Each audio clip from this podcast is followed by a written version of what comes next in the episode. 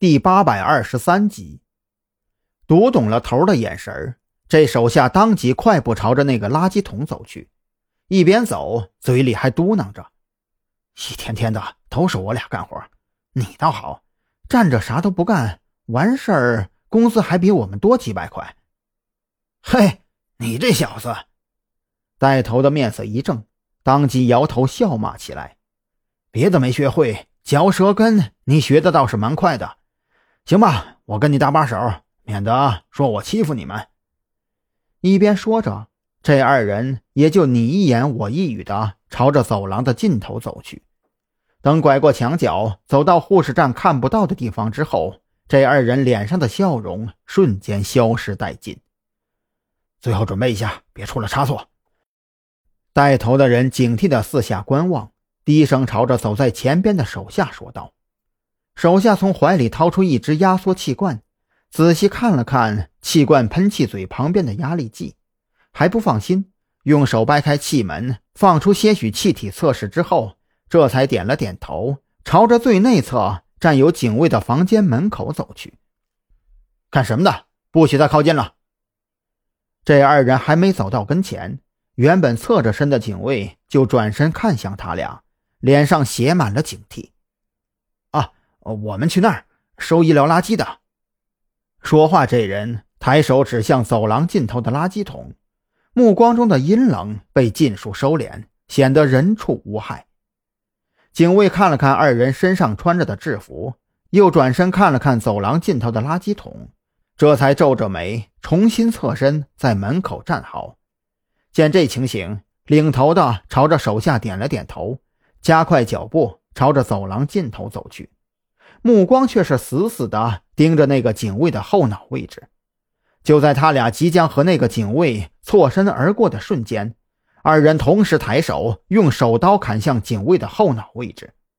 警卫仿佛真的没有丝毫防备，挨了一记手刀之后，仅仅发出一声闷哼，就倒向墙壁，顺着墙壁向下缓缓滑倒。这二人眼疾手快地上前接住警卫的身体。以尽量小的声音将他放倒在地，留手下在门口观望。领头的轻轻拉开房门，错身钻了进去。此时，病房里只有韩立军假扮的夏明正躺在病床上，床头摆满了各种仪器，乱糟糟的各种细管和电线粘连在夏明的身上。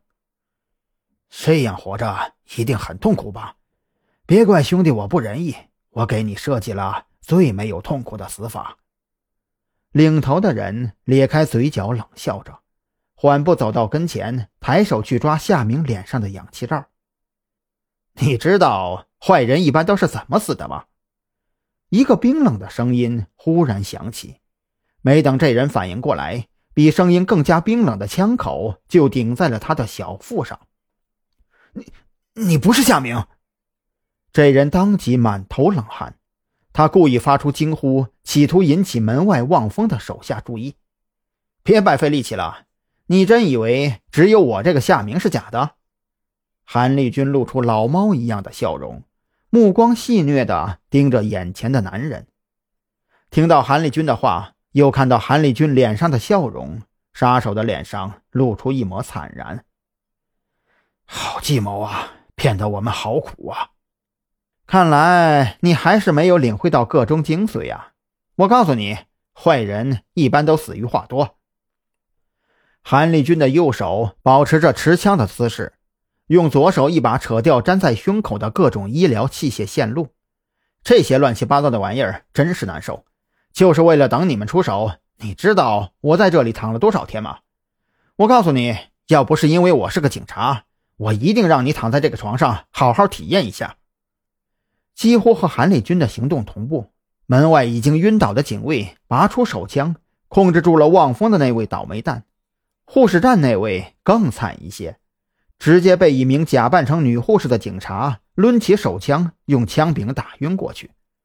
至于楼下车里那位，就更不用说了，在黑洞洞的枪口面前，即便心有猛虎，还是变成了一只病猫，乖乖的按照指示，双手抱头。不敢有任何动作。